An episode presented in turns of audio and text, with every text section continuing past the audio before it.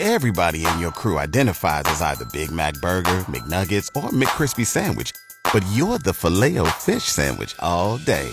That crispy fish, that savory tartar sauce, that melty cheese, that pillowy bun. Yeah, you get it. Every time. And if you love the Filet-O-Fish, right now you can catch two of the classics you love for just $6. Limited time only. Price and participation may vary. Cannot be combined with any other offer. Single item at regular price. Ba da ba ba ba.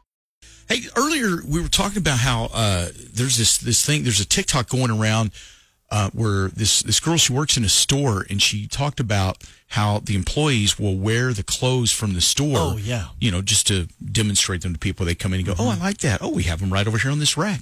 But that they just take them off and put tags back on them and then hang them up without washing them. So the question is, do you wash your new clothes before you wear them?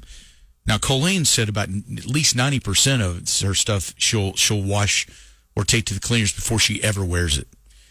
You and me, I think it's more like eh, I don't know. I usually go for it and just wear it and take my chances. Except for like like I would not wear a swimsuit without washing it first. And for me, it's just because you know it's a deal of Yeah. you know I don't a shirt I can get by with. I don't want to be putting something on. You know, in that area that someone else may have tried on or something. I mean, I don't know how else to put it. It's just, Jeff. it's a little too, you know, that's a little Febreze. too. Well, I don't think. Fa- I, Lysol. listen, I'm a big fan of Febreze, but not in that. That's not going to help.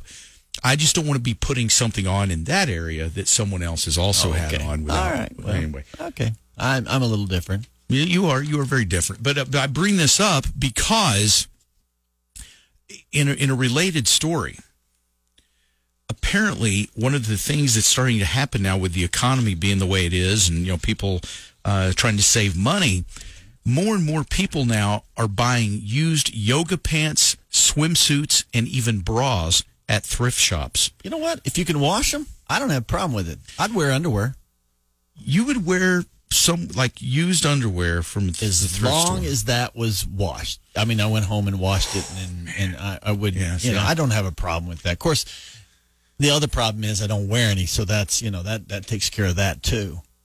yeah, I, I would say so. Yeah, You seem a little shocked. I just you don't have a problem wearing mine. never mind. Take my